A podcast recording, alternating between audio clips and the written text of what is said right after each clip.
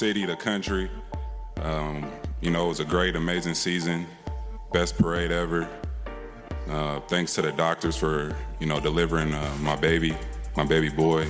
I also just want to, um, you know, thank the city as far as the restaurants, um, you know, giving up that Kawhi and dine uh, throughout the playoffs.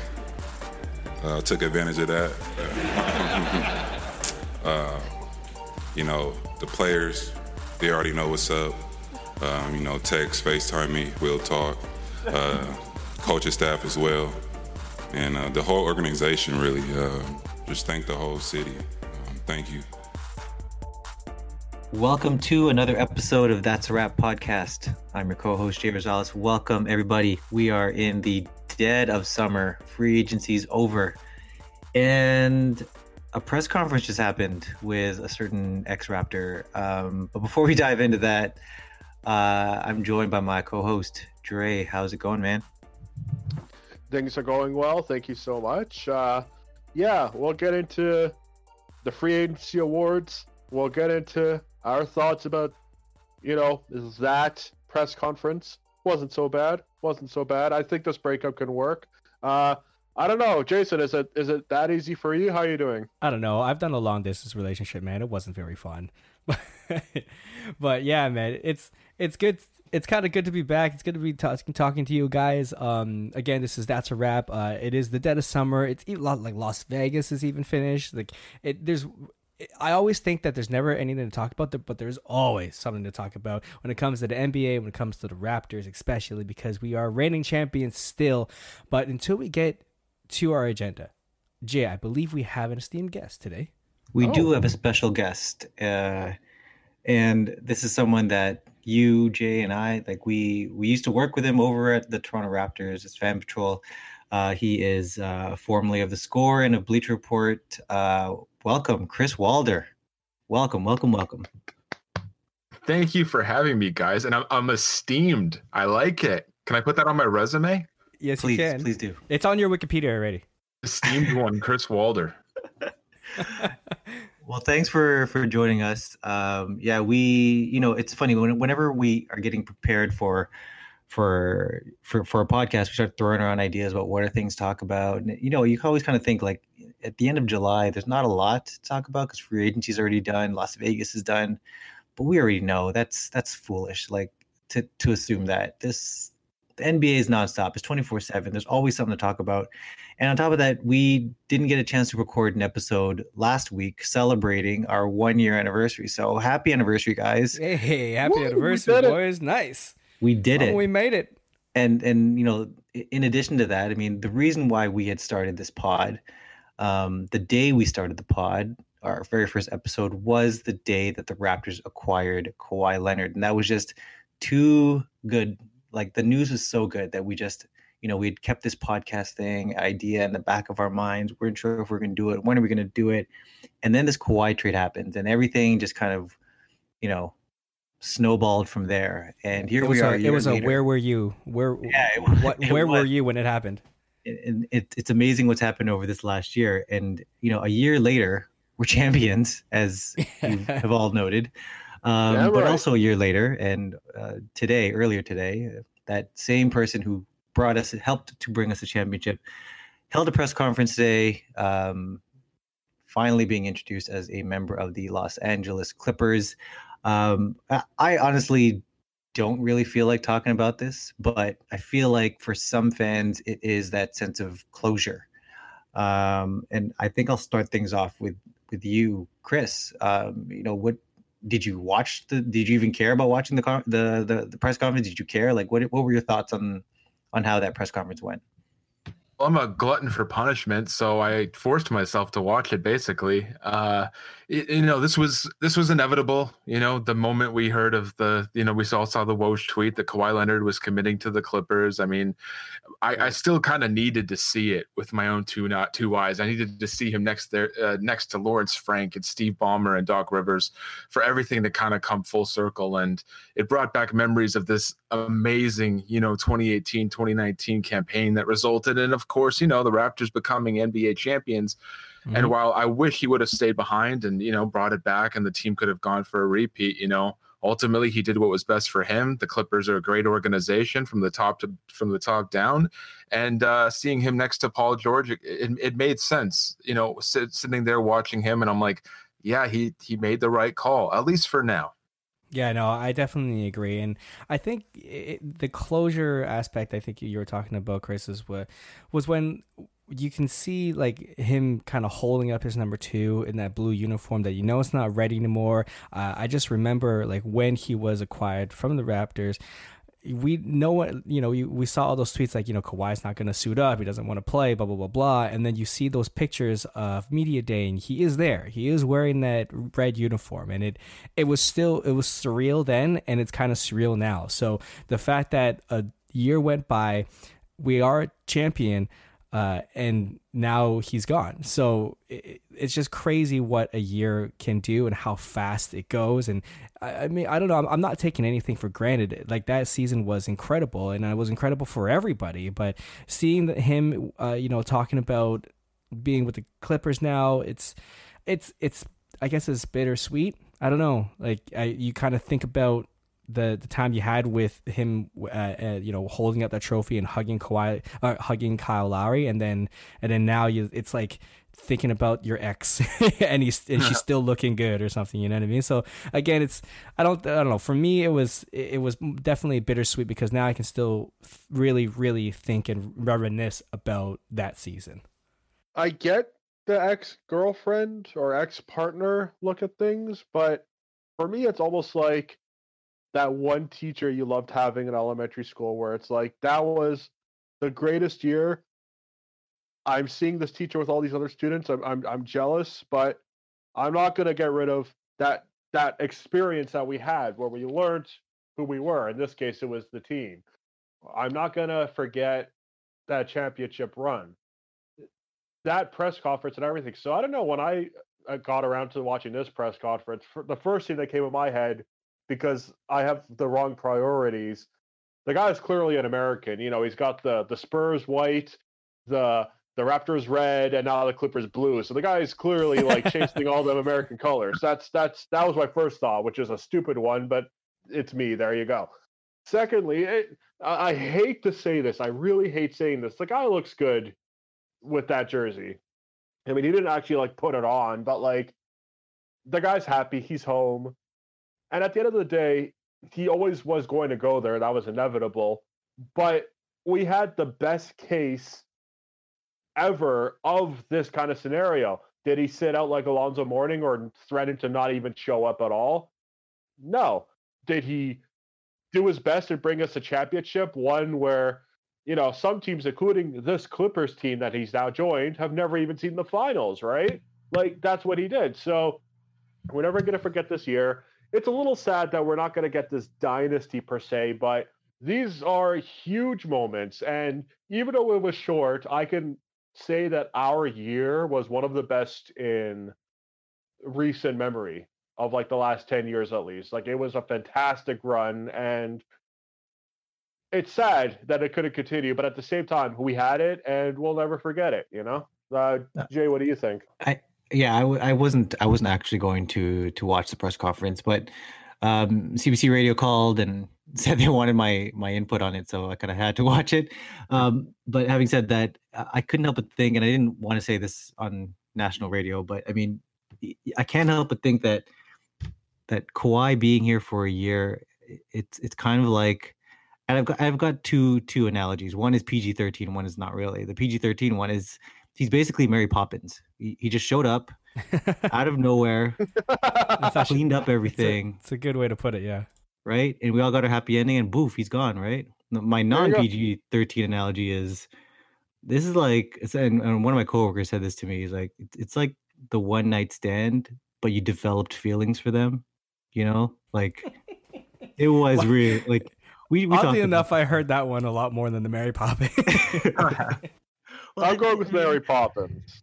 even when we talked about this last year, where it was like, okay, well, you know, we, we this is this could be our this could be the only season we have a superstar on our roster, right? And it's you know, let's make the most of this one year, right? And that that's your one night stand, right? But then now that he's like having this press conference with another team, and you know, t- uh, talking to Paul George about teaming up elsewhere. I mean, that hurts, man. And and the reason why it hurts is because we developed some feelings for this one night stand. So um, I I'm cool with both analogies. At the end of the day, you know, we we've already said it a couple of times here. I mean, he came and brought us a championship, and uh, uh, that banner they fly forever, right? Championship banners fly forever, and and mm-hmm. we are one of 11 teams in NBA history to win a championship. 11, that's it.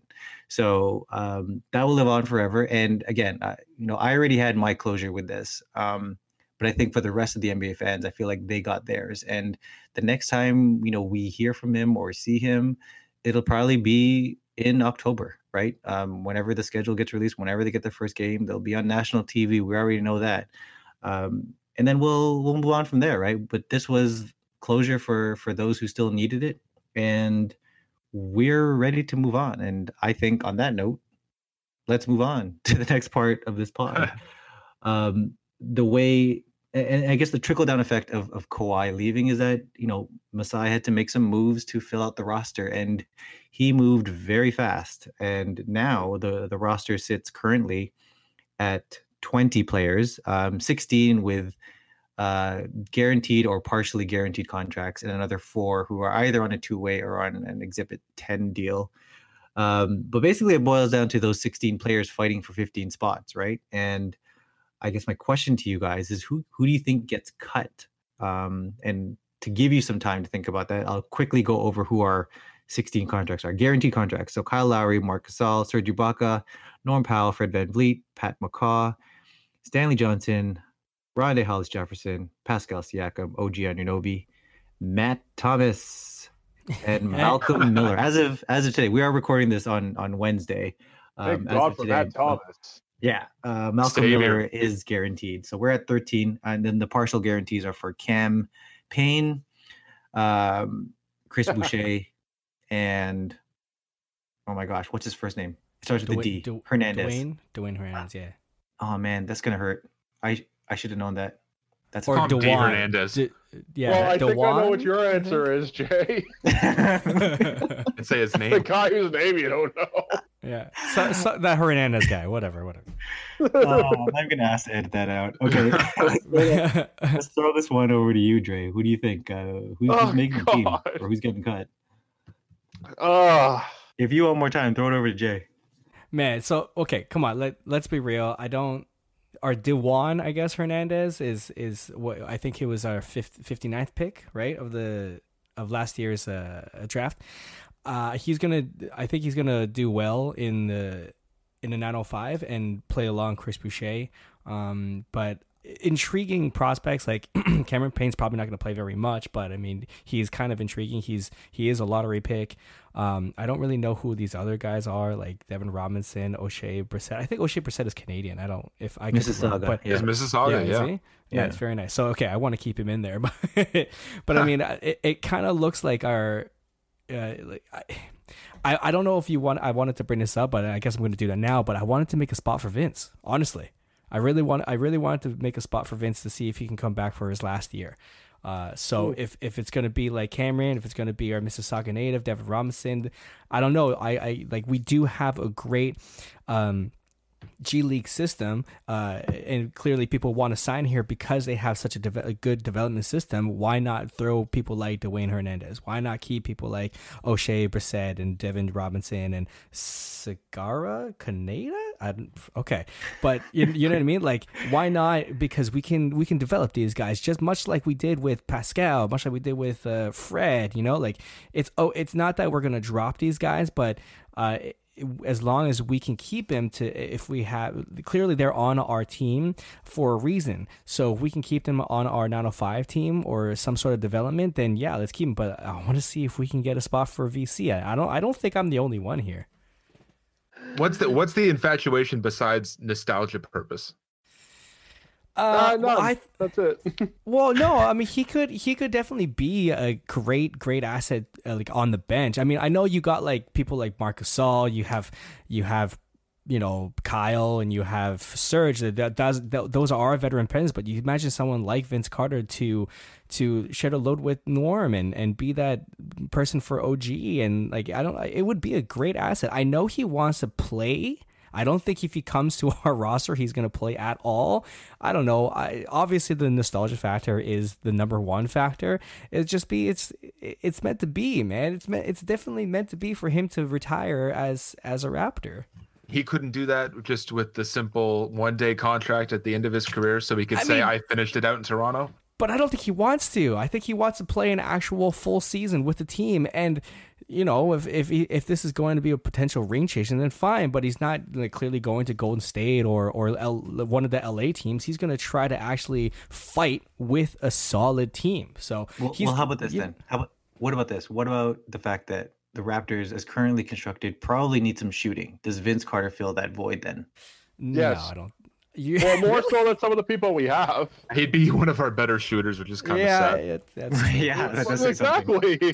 That's what I'm saying. Um, and and and well, just just to add to that, I mean, you know, getting Vince Carter isn't. I mean, I know we're talking about how we have 16 contracts here, but that's not to say that this is the, going to be the final roster, right? I mean, they can absolutely cut as many people as they want, right? I mean, Hmm. A lot of these guys will probably end up in in the G League, and um, someone like yeah. You know, I think it's a matter of, of trying to figure out what do you really need. Like if if you feel like Jordan Loyd is your third point guard, then you don't need Cameron Payne. And you can keep Jordan Loyd in that two way contract. And that opens up a spot for someone like a Vince Carter. Or if you feel like Jordan Loyd is not ready, and maybe Cameron Payne does like that. And maybe it's the fact that someone like a Chris Boucher or Dewan Hernandez ends up being that fourth big to kind of alleviate some of the the mileage that will be on Gasol and Ibaka. And actually, I think that would be it for bigs we have. So um, maybe there is more value in that. Um, but yeah, it, it's kind of hard to to envision who gets cut to make room for Vince. And again, back to Chris's point, I mean, what is really the purpose? If we, if if we agree that he's like one of the best shooters that are out there that can help, you know, provide some offense the I'm, I'm actually kind of shocked that we're not all of the consensus that Cameron Payne needs to go. Oh yeah. What, what the bad omen of the teams he's been what, on? Okay. What what does he bring to like what does he bring to the table necessarily? Because he's not much of a, of a facilitator. He's not much of a shooter, which are seemingly prerequisites to being a successful NBA point guard. And I'll never forget that story uh, from I think it was like two years ago when the Chicago Bulls uh, said that they knew within the second practice of having him that he wasn't an NBA player. Yeah, we're kind of envisioning I remember that. as our third as our third string point guard. The only reason I would say keep him is so I can get at least one sideline dance with him and OG yes. Anunoby. Oh, 100 percent. Oh, Even just God. the preseason, please. Preseason is fun. Other yeah. than that, get rid of him. Is he better than Jeremy Lin, or is Jeremy Lin better than Cam? I would I would like to think that Jeremy Lin is uh, Jeremy Lin's not fantastic, but I'd like to think that he's better than Cam Payne. He can't even shoot, and I would take him over Cameron Payne. Ouch! Oh. Doesn't pain me to say that. Yeah, nice. Well played, sir. Uh, wait, one one more question. Since we're talking about Cameron Payne, uh, it, is there also the possibility that he just hasn't been? And, and I'm I'm totally like just speaking off the top of my head here. I I really don't know the answer to this. Eh, has he been given enough of a chance to prove himself uh, in all of his various spots, or has he always been yeah. like, for example, I think about the Thunder, right? He's like behind Westbrook, he's behind Reggie Jackson, and then the Bulls is behind LaVine or and Kris Dunn. So has he had enough of an yeah. opportunity to show? Yes, I, I, I, I'm gonna have to side with with uh, Mr. Waldo over here. Uh, I, I like.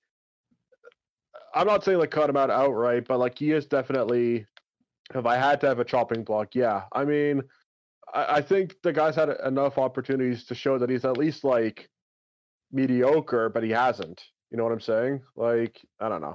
I, I'm with you, Walder. so I just don't think there's any redeeming factor to his game, and I feel like at this point, yeah, you've seen enough of him, even in, in these like you know these situations where he wasn't getting a lot of playing time.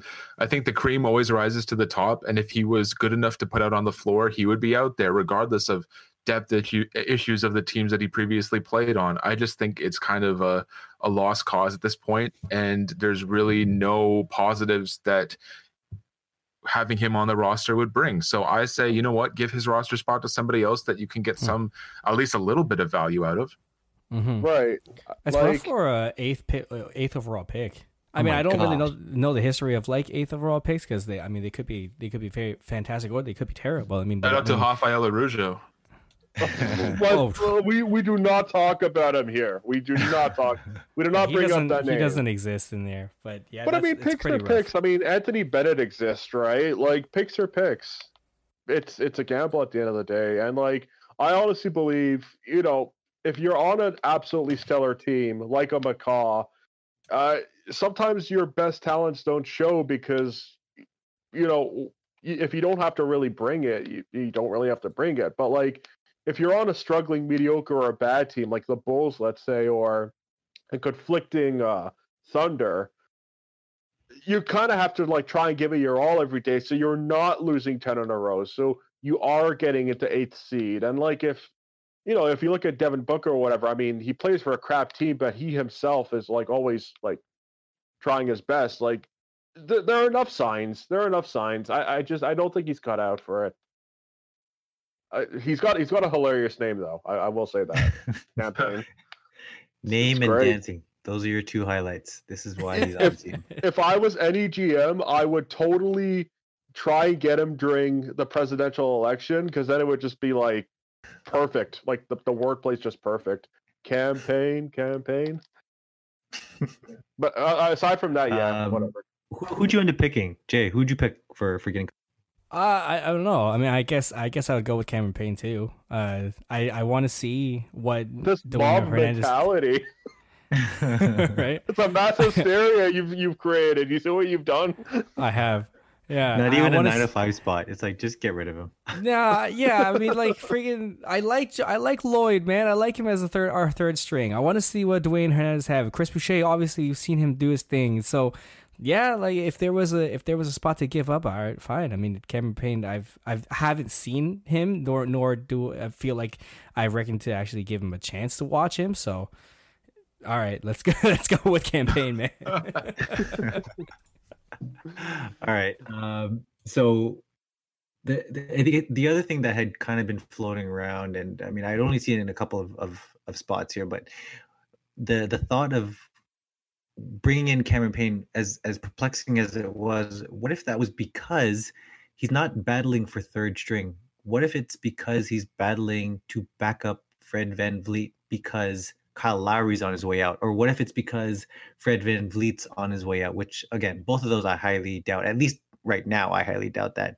So where I'm going with this is um, the fact that what'll be um, bugging all Raptors fans and in the back of our minds throughout the season is the fact that we have three expiring contracts. Um, yeah, and we I don't know where we're gonna go with these. Right? I mean, we have Kyle Lowry, Serge Ibaka, and Marc Gasol, all of them on expiring contracts. What do you guys think in terms of like, wh- like are any of these guys gonna be Raptors next season? And if so, who? Or who's who's gone? Okay. Like, what do you guys? Think? I have I have a question though with expiring contracts, I want to know why they are an asset to a team who wants to either rebuild or it's it, it's basically an asset. Like, why is it that because they are on expiring contracts for for myself and people who don't really understand what the purpose is, can you guys kind of explain either yourself, Chris? Can you guys kind of explain why it would be a good thing to have in us trying to trade an expiring contract?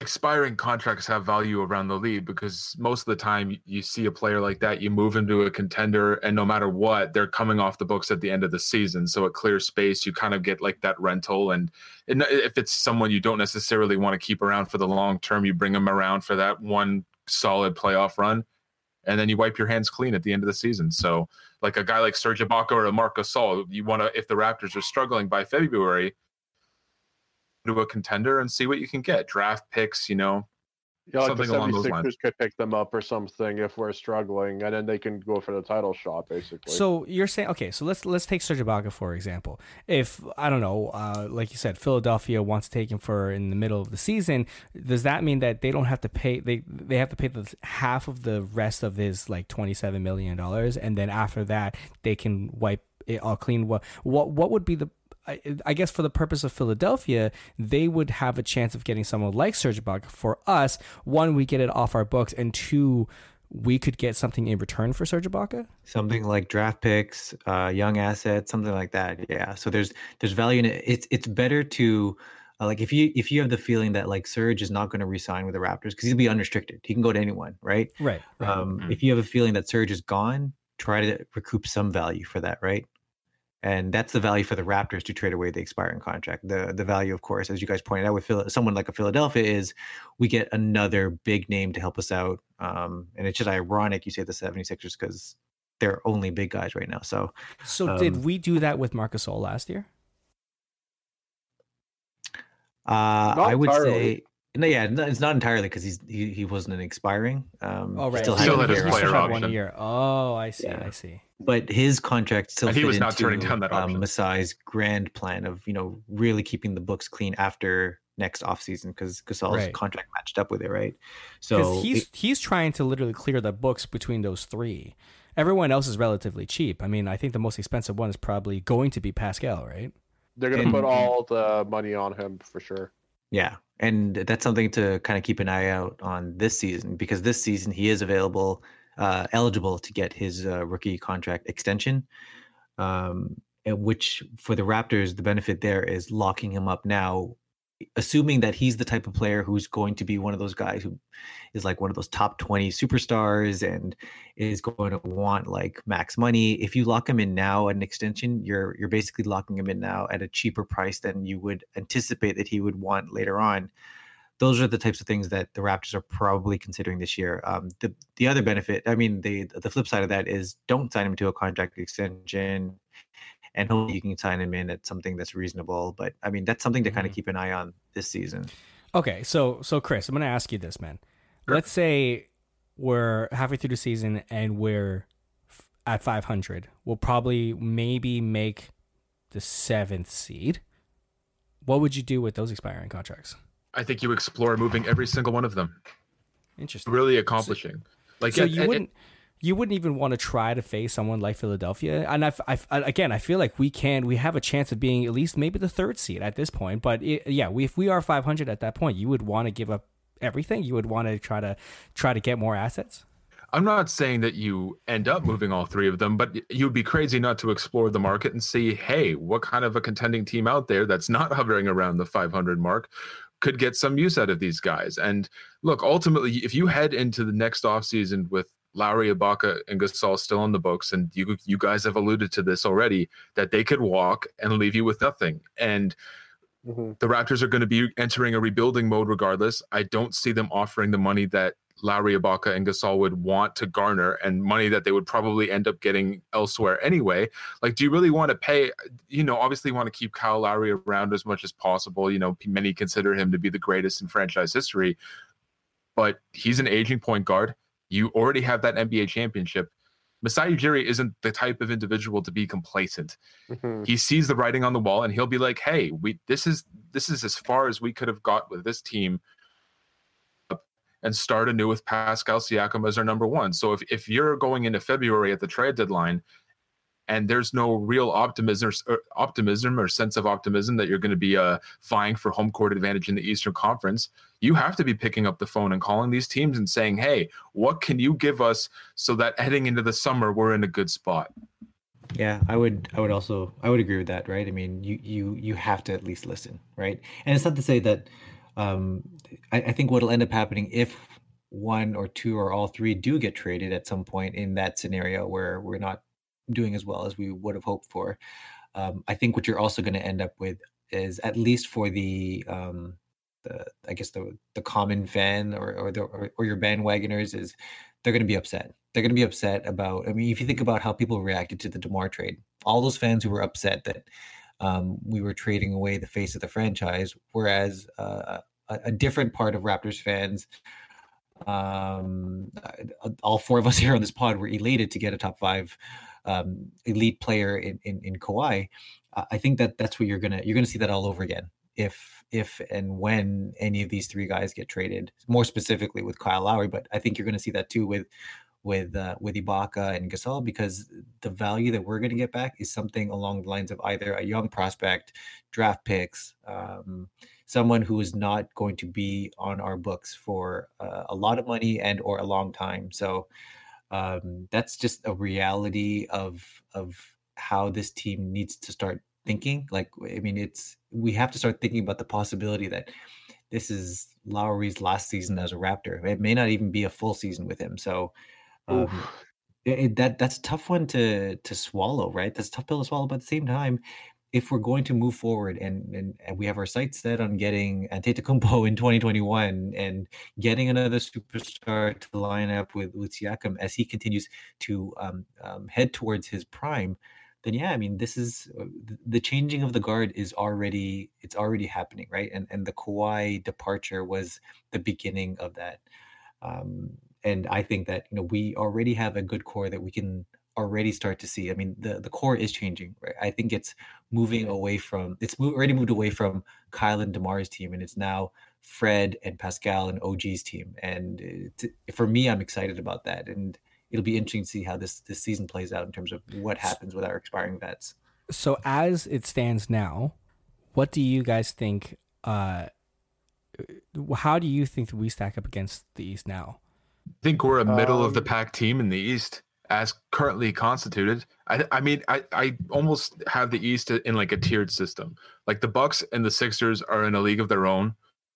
And, you know, if healthy, the Raptors should be going for like that three, four seed and if they keep the group together as as, as constituted. But they're going to be there with the Boston Celtics and the Indiana Pacers, who are going to eventually going to get Oladipo back, and the Nets. You add Kyrie Irving to that that young dynamic and those young those young guys. Like three through six is going to be a dog war, and after that, it just the, the fall off is so damn steep.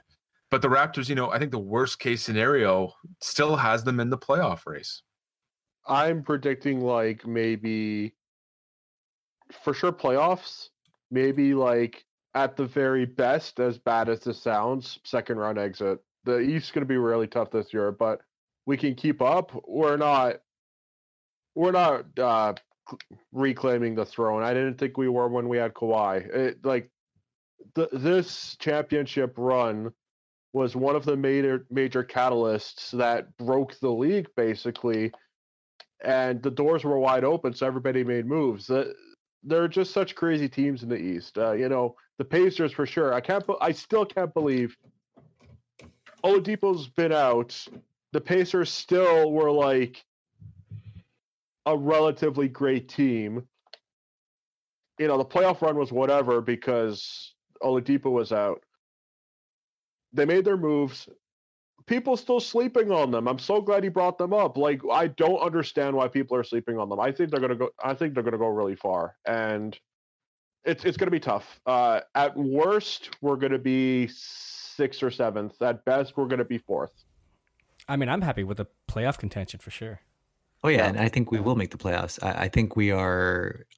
I, I, would agree. Milwaukee and Philadelphia are kind of like in in in their own upper tier. I I have Toronto at three or four, depending on again how how the season shakes out with with our expiring vets. Um, um, mm-hmm. In terms of the other teams, though, I would I could argue, make an argument that every single East quote unquote powerhouse got worse. Um, Milwaukee oh. losing Bro- Bro- Milwaukee losing Brogdon is going to hurt them more than anything that they have done in the offseason to recoup that value. Um, so I think that they yeah I agree will be a little mm. bit worse. Um, Philadelphia, I have no idea where their scoring is coming from. I mean, they're big as hell, and they're probably going to be top one, two, or three in in in defense, but I don't know where their scoring is coming from. Um, the idea that that Horford is going to help load manage Embiid, I don't see that happening very effectively. It's basically um, going to be like the the the good Grizzlies run on steroids, like that bump and grind team. Yeah, yeah, their their games are going to be crazy low scoring. Um, and then with Indiana, I mean, I wanted to get excited with them, especially when they got Brogdon. But man, losing Thad Young, I think is going to hurt them. Losing Bogdanovic's scoring is going to hurt them. I don't know how much long, like how long Oladipo is going to be out um, for the start of the season. Does any of you know? Is, it, is that like a November, December thing, uh, or think, is it? Like... I think the best case is that he, he's back around December, January, maybe. Oh boy, That's already half the season. That's that's a long time. Yeah. So it, will be it'll really depend on like I mean, our uh, for me, it's like how does their schedule play out, right? Are, is their first half of their schedule very, you know, east heavy, or, or, or you know, the easier schedules in the beginning where they can kind of tread water while he's out, or not? I mean, that's that that for me is their, their a little bit of their wild card. Um, but going back to each of the East teams, I mean, we already know Boston got worse, um, and then with Brooklyn, yeah. with without KD this year, I mean, they will be battling for a playoff spot, and that's really it. I mean, there's there's nothing here in the East that's really wowing me, and I, I get it. We lost Kawhi Leonard, and that's going to hurt us the most, but at the same time, it, the rest of the East got got weaker. So ending up as a three or four seed is something that I think is not. I wouldn't even say that's the best case scenario. I think that's uh, a realistic scenario. Um, but I would also then agree with um, with Dre that this probably still is second round exit, and that's fine that is totally fine because had we not made the Kawhi trade last year, that probably was our destiny last year and this year. Mm-hmm. But the mm-hmm. difference is we got a championship this time. So I'm fine with that scenario. That's still very competitive. That still makes for great games. And we're still set up for a very, very promising future. 100%. Don't honestly, I, am not going to sleep on Miami though. Jimmy Butler does make a big difference. Uh, I, I know I was kind of shitting on them b- before, like I, cause just because of how hypocritical the move for Jimmy was. Like if you're going to win, if you want to win, that's the number one thing, then you stay in 70, you stay with the 76ers. But I mean, he's still yeah. kind of a game changer. So I'd probably put Miami up there with the Indiana and the Bostons and the Brooklyns as well. But yes, I agree. I would want them to go uh, maybe third round. That'd be amazing. But again, looking at this roster, it's a little it's a little tough. Is Pascal going to take another Pascal lead? Is OG going to take what he learned from Kawhi? Is you know Fred VanVleet going to basically take the round from Kyle? You, you don't know. The storylines within not only just like the NBA itself, but within like the Raptors organization and what it means, the, the trickle down effect that Kawhi is leaving is either a good thing or a bad thing, how depending on where you look at it. You know, like there's so many more opportunities now for these young guys to to relish, to take this opportunity. Uh, at the same time, it's a you know we're losing our star player, arguably the you know top player in the NBA right now. So which way you put it, I don't know, but yeah, I, I, I can I can see us at least going for hopefully the third round. Yeah, and that that shapes up for you know a lot of pundits have already said that this is going to be one of the most wide open um, seasons that uh, that that we can really think of. Really, um, if you think about you know the Golden State Super Team and then Miami before that, like it's just been Super Team after Super Team, and now we we have a a very wide open race. And I mean, on that note, I think that um, one the one we have some preseason awards that we like to go over. But before we go to that, we should probably go to break, and then we'll we'll hit you guys up with some preseason awards. Um, so stay tuned.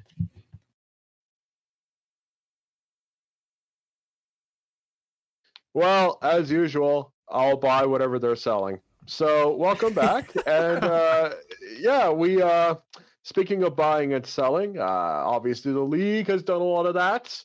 In case you've been uh, sleeping on it, been a few trades, been a few memes about how so many of the All Stars during last year's All Star break are now sporting different logos. It's been been a bit of a difference in, in the league. It's been blown wide open. That's why I felt fitting this time around to come up with some awards. They're a little bit mean spirited in nature, but part and fun. And uh, don't if you're one of these players that one of these awards is named after, don't don't think about it too much. I mean, I'm like you you're doing all right. I'm like a I'm a millennial who does freelance, so you know the joke's on me. So we're gonna look at four different awards. We'll go one by one and see which team won this award or you know succumbed to this fate because they're not all positive. So you'll see what i mean about the mean spirited nature. We're going to start off with the off-season award for the team that we think will start off great with its new prospect but then will become awful as the season goes on. This is the Roy Hibbert award for the rise and fall of a team. Uh, sorry, Roy Hibbert, uh, but you know that's the breaks. Uh, so, which team on paper looks amazing right now and might start off really well, but will become a complete bust? I'm thinking the big three OKC team. Like, what team's just gonna completely become a crapshoot and you know, the, all that promise is going to be squandered. Mm. Uh, can can I start this one? Oh, can I sure, start yeah. this one? Uh, hundred percent Houston Rockets. They Ah, look yeah. good. They look good on paper right now. Uh, but come on, you you're talking about two. Okay, they're two MVPs on their own respective teams. You cannot put Westbrook and and Harden on the same team. It's not gonna. It doesn't make any sense. The it, a duo or NBA Jam is about being a tag team. Both of them are individual MVP players. They can't work together. I'm sorry. They might look pretty good in a couple games. Like uh, I'm sure James is going to go off for 50. Well, uh, Westbrook's going to go for like 20, 20, and 20. But like at the end of the day, they're still going to be down by 40. So I, honestly, I'm going to say the Roy Hibbert Award goes to the Houston Rockets. Oh, I completely agree. I mean, these are two of the most high usage players in the entire association. They're going to be fighting over rebounds just so who, who can get the first triple double on the roster. You know what I mean? It, it's it's kind of you know you keep hearing the storyline that well they're boys, they're they're good friends, they used to be former teammates. Sure, that's cool leading into the season, but once you start pairing them together in games, like actual regular season games, I think there's going to be a little bit of a chemistry issue, and not just between those two, two, but like throughout the rest of the roster. When those guys are just basically dishing it off to each other, how are the the PJ Tuckers and Eric Gordons and Clint Capellas of the world going to feel when the entire offense runs f- through them and they're mm-hmm. basically picking up the scraps, trying to get offensive rebounds, or just standing out in the corner waiting for the ball to get to them? And I don't necessarily mean that they're going to be a bad team because I think they're still going to be a top four squad in the Western Conference. But I think there's going to be a lot of growing pains with this team, and we're going to be hearing a lot about them, especially through the first couple of months of the season. Yeah, so Jason stole the team I was gonna say, and Walder stole the joke I was gonna make about rebounds. So I've got nothing to add at all. Because I yeah, think I think it's a this is unanimous. I think we all think the Rockets are. And at the, the, if if I really want to be contrarian, I, I don't know who I would choose. But what if they don't? I mean, based on what we've already said, I mean, what if they don't even start off well? Maybe this is not the right award for them. Maybe there's another Hmm. negative award we can give to them because they might not even start well. But who knows? I'll, The I'll, I'll agree Bennett with the two Award. of There you. you go. Oh yeah, I'll agree with the two of you. This is this is the good Houston. This is Houston's to lose. Here's a here's a take for you. Mike D'Antoni will not finish the season as head coach of the Houston Rockets. Oh, that's a wow, solid that's a hot take. take. See, th- that's your a good take. take. That's a good take because I think Mike D'Antoni really, really, really liked Chris Paul. Like he did not want Chris Paul to leave. Fair, yeah. Interesting. I like that. and that. I mean, I I can't disagree because what other team has so much uh, quote unquote promise, uh, yet is going to fall flat. Um, my own similar hot take. This one I don't think will be as likely as yours about D'Antoni. Uh, Houston might not even make the playoffs. That's my hot take. Ooh, Just- Uh, that's uh, that's uh, fairly fairly hot. it's pretty hard. Then uh, you know that's hot, but I like it's it's not out of the realm of possibility though. It's it's kind of spicy. I mean, l- there's two possibilities. Uh, what you've all said that the entire offense is going to run through them. They're going to basically play a two man team, just trying to do everything themselves. Or the contrarian opinion, they're going to actually try and be be teammates or whatever. But how well is that actually going to work? Because they're not used to that. They're both used to being the alpha. It's just not going to. Work. Roy Hibbert Award definitely goes to the Houston Rockets. There's like zero, zero. It's a unanimous decision. So right. the next award is uh similar, but a little bit less, a little bit less intense. It's the Jeremy Lin Award, a team that's not necessarily going to start off great. They might have a bit of a spurt, but then they're going to fizzle. They might start off mediocre, like mediocre. They might have a bit of a good run, capitalizing on other teams' injuries and stuff, but then they're just going to fizzle again, and we're going to forget that they even exist. Kind of like the Washington Wizards. What team is that going to be this year? Uh, Jason, do you want to start again, or Uh, no, I'm gonna give this off to uh, Chris. yeah, Chris? What do you think? A team that's going to start out strong and then eventually fizzle. Is that what you're getting at here? Or they'll they'll have like like think of like a Linsanity where they, they will have a break sometime during the season, and people will think, uh oh, uh, they're turning up the engines now, and then they're just going to fizzle again. Like they'll they will have a run, so they won't be completely mediocre. They have a chance, but they're just not going to be great. Ah, my my head immediately goes to the Brooklyn Nets. Because I look at that oh, roster and I and I'm getting vibes of like just last year's Boston Celtics team where you have a lot of like really solid young talent and then you put Kyrie Irving into that equation and there's just going to be like a mixed bag of results. You know what I mean? Like he's obviously one of the top point guards in the game, you know, some of the greatest handles in league history, but at the same time it's like we saw of what transpired in Boston with a team that went all the way to the Eastern Conference Finals and within one game of a championship berth without him, Gordon Hayward factor as well, but with him leading the way and without Kevin Durant there as like his, you know, number one, like the Batman to his Robin in a sense, it's like, okay, I think there's going to be, you know, some issues with like the Caris LeVerts and, and the Spencer Dinwiddies. I, I think they realize that okay, Kyrie is the guy. He's our number one. He's our alpha dog. But hey, we did all right for ourselves last year, and we didn't have him at the forefront. So I'm interested to see how that dynamic works, and I think that could hurt them in the standings in a sense. I'm gonna go with the. Um, I like that answer. Um, I, I I'm gonna move actually over to the West, and I'm gonna go with the Spurs. Um, I think that they are they're a solid team, right? And I think when you when a team like that, especially let's say in the middle of the season, if they start to put together a four game, five game, six game winning streak, you'll start to hear murmurs about, oh, here comes Popovich and his Spurs, and they're going to be, uh, why did we underestimate them, and blah blah blah. But really, the team hasn't gotten better. Um, they're they're relying on the emergence of Lonnie Walker. They're they're relying on DeMarre, like it's all Raptors retreads, really. It's DeMar DeRozan, it's DeMarre Carroll, like it's uh so Rudy Gay. I, am yeah, exactly. So I, am thinking that like they they'll have some sort of a spurt, but at the end of the day, they'll be who we thought they were, which is uh, a borderline playoff team, probably the San Antonio Spurts.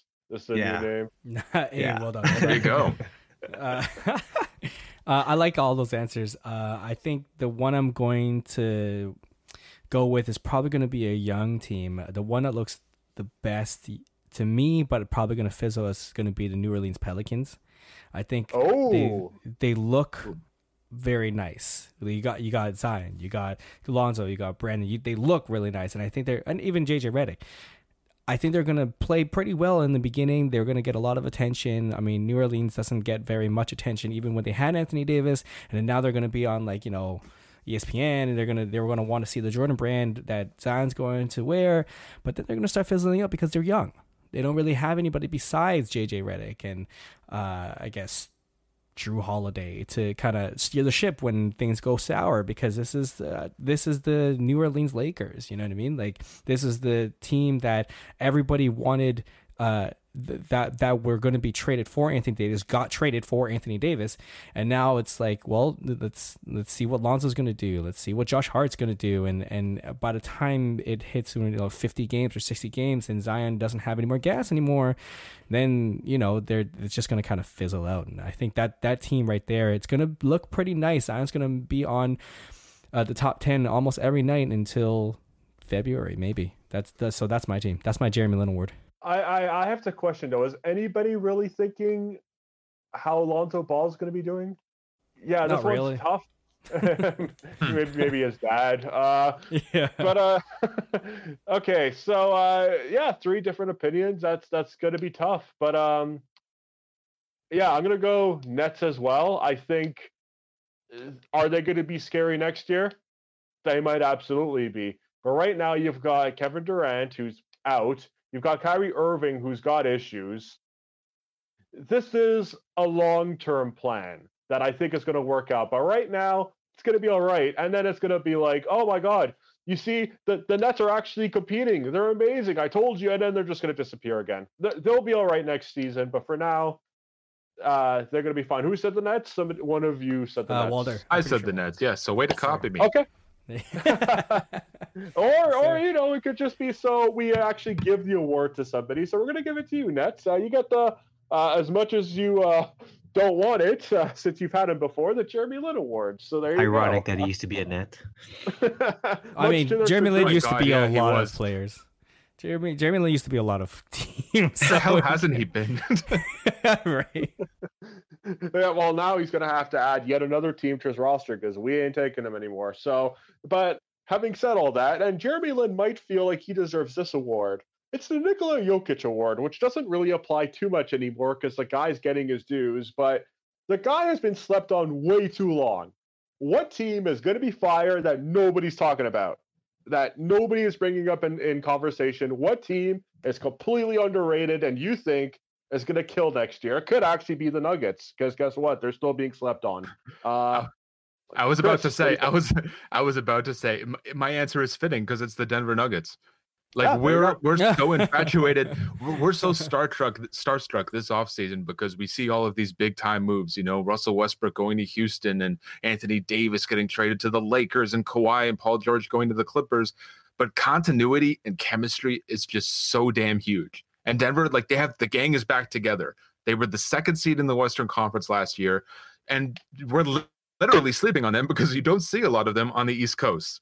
So fans are literally sleeping when this team is out there playing, but they have everyone back together. Such a good point. It's like a nice, like legit sleeper pick to be the most valuable player this upcoming season. And Ooh. Denver is going to shock a lot of people. Like they got to game seven. Uh, I mean, it's unfortunate that they dropped game seven on their home floor. They could have been in the Western Conference finals. But when you have everyone back together and they have some young pieces that are just you know, obviously on the uh, on the IR right now, like uh, uh, Porter and, and Bol Bol, like they have some guys in the waiting that could really solidify their bench. But I, I see Denver going pretty far this upcoming season, and the fact that they didn't make any splashy moves is kind of why, yeah, we are literally sleeping on them.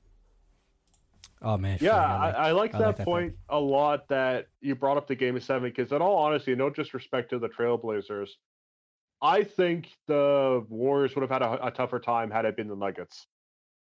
Just my uh, very late, unnecessary opinion now. But uh, Jason, what do you think? Uh, down with that Denver. I was I was gonna pick Denver, but I had a one on the background just in case, and I'm gonna go with your favorite team, uh, Dre. I'm gonna go with Dallas Mavericks. Uh, the, oh. This is this is how you're. This is how you set up a duo, man. This is how you go with two of young superstar t- teammates. Again, we don't know how Kristaps going to come back with that injury, but Luka is a star. We we know that Kristaps is a star before he uh, got injured. So those two, it's it's no it, it's not going to be a Westbrook and Harden situation. These two fit together very well on paper. Again, on paper, but man, the, like th- that team is gonna I think I think a lot of people are sleeping sleeping on those guys, and I, and a great uh, subtle pickup when they picked up Delon Wright too. Just saying. no, not bad, not bad. Um, Jay. And yeah, I, I like that Dallas pick. Um, and I also like the Denver pick. That was actually also going to be my. I was leaning towards Denver, but I ended ultimately ended up going with uh, the Utah Jazz. Um, mm. They're I, I think it's kind of along the same thinking that that Chris was saying in terms of like they don't have that splashy um, dynamic duo that all the other splashy teams are getting, but they have constructed a very solid roster. And I think the pickup of Mike Conley is going to rejuvenate him. I mean, uh, there, you know, I was I was I was kind of lauding how how amazing the Philadelphia defense is, but I think it's actually the Utah Jazz who are going to end up being number one in defense. When you got Conley on the perimeter and Gobert behind him, that's a tough duo to get around. And then if you throw in the fact that they've improved offensively too with Bogdanovic, eh, you have Bogdanovic and Ingles on the wings, and then whenever the shot clock's running down, you got Spider Mitchell. Like, I mean, there's a lot to like about this team. And I think that um, because they haven't had as much success in the playoffs over the past couple of years. I mean, they they, they haven't really gone that far. They haven't gone to conference finals. Um, people are just going to underestimate them all year and and kind of wait for the other shoe to drop, and it's just not going to happen. And I think that this team has a very legitimate claim to uh, being a conference favorite, and I think we're going to see that as um, um, as the season wears on. And and it's it's kind of like how how it was with Denver, right? We were kind of waiting for that shoe to drop last year, and never did, and they ended up with the two seed. I think that'll be the Jazz this year, so they get my uh, Nikola yeah. Jokic award. Nice, nice. Yeah, so I guess I'm gonna have to pick one, and uh, yeah, I'm gonna go with the Jazz, kind of for a similar reason what you were saying, Chris, but the the, the opposite, where the Nuggets didn't make a lot of a lot of headway this offseason and a lot of people just dismissed them for that. yeah, so I'm gonna have to go with the Jazz as well, kind of for the uh, same but opposite reason for you, Chris, and the and the Nuggets that uh, the Nuggets didn't make a lot of moves, so people just forgot they even existed. The Jazz made a lot of not so flashy moves, I would argue, and people just kind of shrugged them off because they weren't Anthony Davis, they weren't Kawhi Leonard, but they have a very what looks to be a very structured standard team and seeing how well they did with not to be too mean but kind of nobody's the last two years it's exciting to see what they could do with even more power. But uh, speaking of power and um, we're, we're gonna get cynical again. Uh, the last award goes to uh, the Carmelo Anthony Award, which uh, I guess since I picked the Jazz, that's uh, the no the Jokic Award goes to the Jazz, but the Carmelo Anthony Award uh, pertains more so to his last couple of years as an NBA player. A team that looks great on paper, but they just suck. They're not even going to get a break or anything. They're just going to suck. They're like there's just they're not going to be as good as people think. They could either be an overrated team that still makes the playoffs that just doesn't do too well, or they could just be a team that you don't even think is going to even crack the top 10. Uh, Chris, do you want to lead us out with our most negative award? uh, a team that looks great but isn't. Uh, shout out to Bill Simmons. I'm going with the Boston Celtics. Nice. Oh, I don't think they're gonna. Be, I don't think they're gonna be awful. Like, don't get me wrong. I, th- I still think they're gonna be a playoff team. And look, you could do a lot worse when you're replacing Kyrie Irving with Kemba Walker. But they also lost Marcus Morris, which is a really good wing for them an elite, elite, elite defender and Al Horford, who was the backbone of their defense. He's now gone. We still don't necessarily know what Gordon Hayward's going to look like entering next season. If he could ever return to like that elite level all star caliber form, is the kind of team that they're going to score like 120 points, but they're going to give up 130. So that's really mm. going to hurt them. And th- their defense isn't their bread and butter anymore. They're going to have to sc- outscore a lot of teams. And I think people are giving them the benefit of the doubt because we did see what Jaylen Brown, what Jayson Tatum was capable of when they were just let loose during that playoff run. And now they're going to be under the spotlight once again. And Kemba Walker, an all NBA type point guard, I want to see if he's really capable of being that guy to make those two better because Boston is going to go as far them and Brown take them. And Enes Kanter, I like him as a five man, great on offense, brutal on defense. So Brad Stevens, when everyone was calling him like the next coming of Gregg Popovich, I want to see what he can do with this roster and if he can keep them in that like top four, you know, discussion out in the East. And otherwise, this could be a team that's like hovering around the 500 mark, and that would be a really bad outcome for them. Fair enough, uh, Jay. I'm bordering on on going the same route in terms of like picking a, a team that is is solid like Boston and and not gonna be as good as people think. But I'm actually gonna aim a little bit higher or lower, I guess you could say. I'm gonna pick the Golden State Warriors. Um, Whoa! I'm not I'm not convinced that they are well, I, I am convinced that they are no longer the conference favorites. Um, but I'm also not convinced that they're even going to be a top four seed. Now, I'm not saying that they're not going to make the playoffs. That's way too hot. That's like an unrealistic take. But what I will say is that with only with only Curry as their as their like I mean the Splash Brothers are no more, right?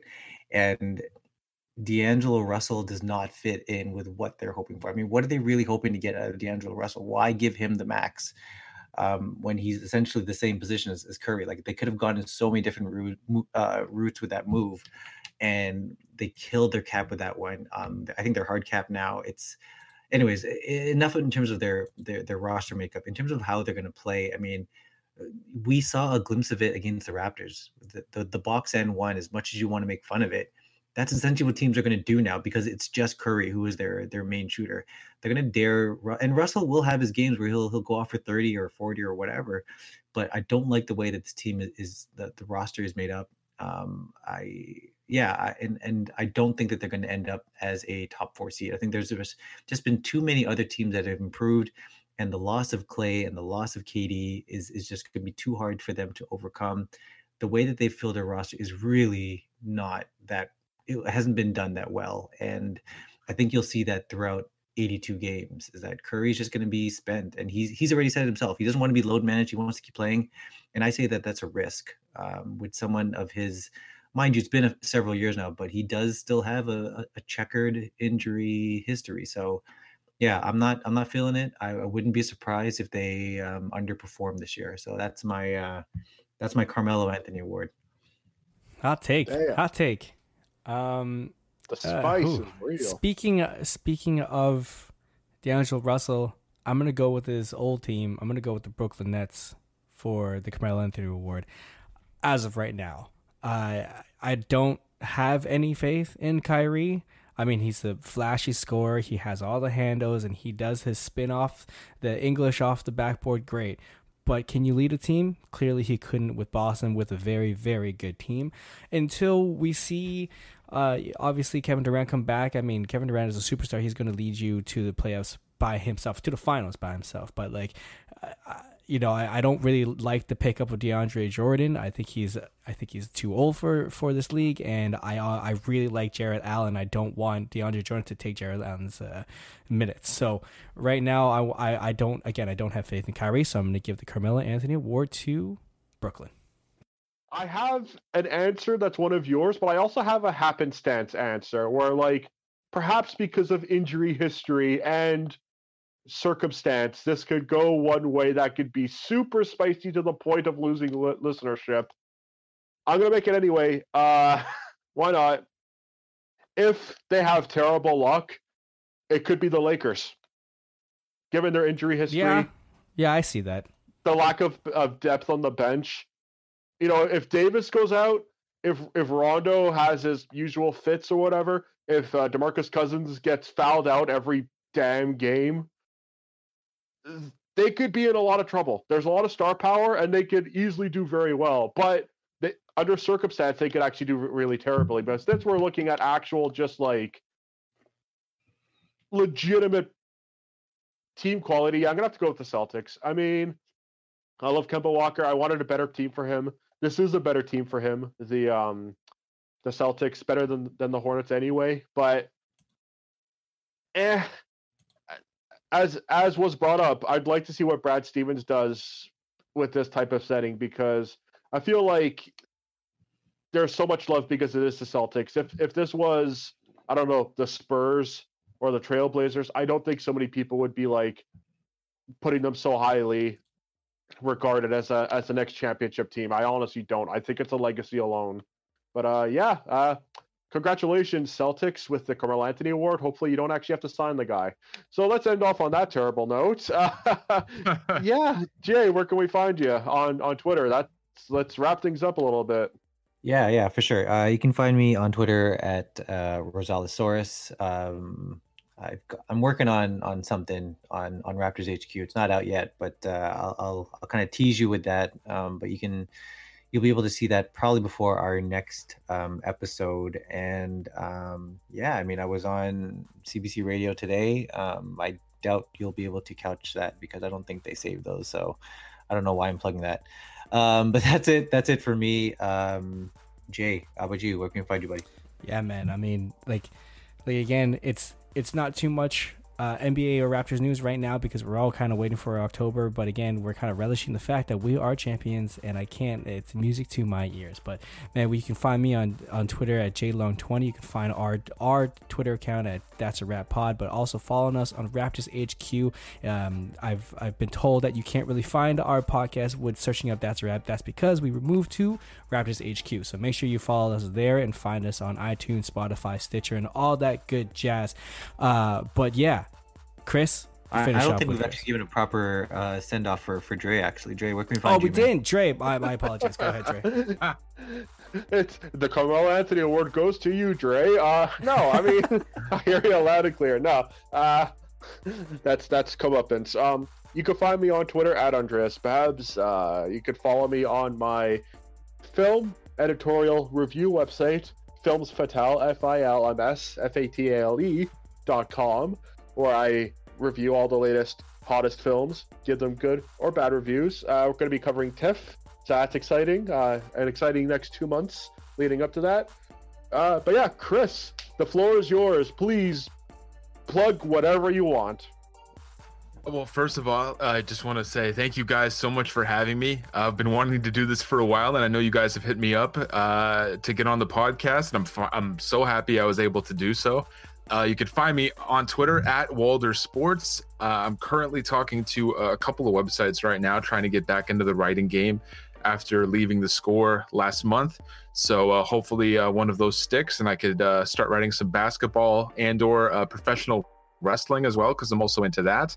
And yeah, coming up, hopefully by the start of the next NBA season, I hope to have my own podcast up and running. Yeah, Ooh. man, I can't, I can't exciting, friggin' exciting. wait for that. My God, things we, are happening, man. Things are happening. Things are I happening. can't, I can't wait to have something to finally friggin' hear Chris's uh, takes on. Uh, I don't know. I guess basketball and sports related. I don't know. What do you, what are you thinking, Chris? Talk. We're gonna talk about everything, buddy. Nice. Everything in the kitchen sink. It's happening, man. I've, I've wanted to do this for so long, and I'm so glad I have you by my side doing this. And uh, yeah, stay tuned. More details to come. We're in. It, it's we're hopefully can get like a practice run in and uh, in the near future. And uh, yeah, of course, stay tuned. Amazing, man! I can't wait for that. All right, so guys, make sure you follow Chris uh, uh, on Twitter and make sure you you, you know stay tuned because it's going to be something big coming up. But until next time, everybody, we'll we'll talk to you soon that's a wrap. Is it sad that the only thing I care about Kyrie Irving related are SpongeBob shoes? I'm definitely copping some. Those look pretty good. I'm not gonna lie. They look great. Yeah, yeah. As a 30 year old, yeah. Yeah, no, I take a I take a Patrick one. I wouldn't mind.